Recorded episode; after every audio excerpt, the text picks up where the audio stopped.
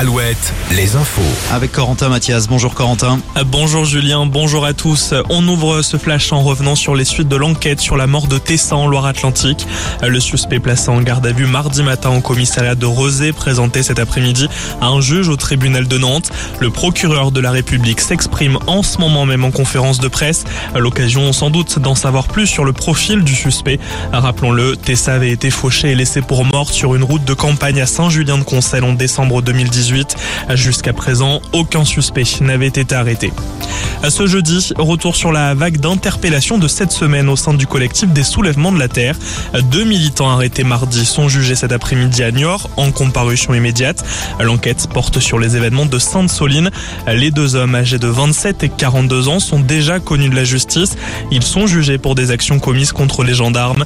Trois autres personnes interpellées mardi seront-elles jugées en audience correctionnelle le 27 juillet prochain? Sur l'Atlantique Nord, les chances de retrouver les disparus vivants désormais faibles.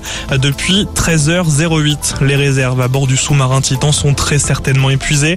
Un robot sous-marin français seul capable de plonger jusqu'à l'épave se situe cet après-midi sur la zone de recherche pour tenter de retrouver les cinq passagers disparus depuis dimanche, parmi lesquels figure un Français.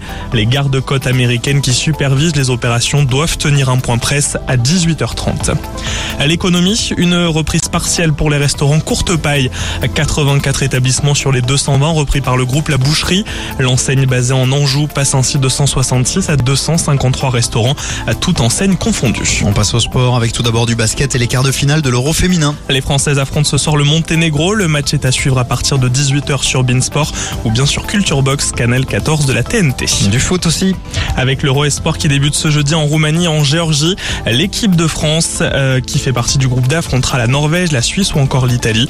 D'ailleurs, les Bleus joueront contre l'Italie ce soir pour leur premier match. Coup d'envoi à 20h45. Match à suivre sur W9. Très belle journée sur Alouette. Merci Corentin. À tout à l'heure à partir de 17h.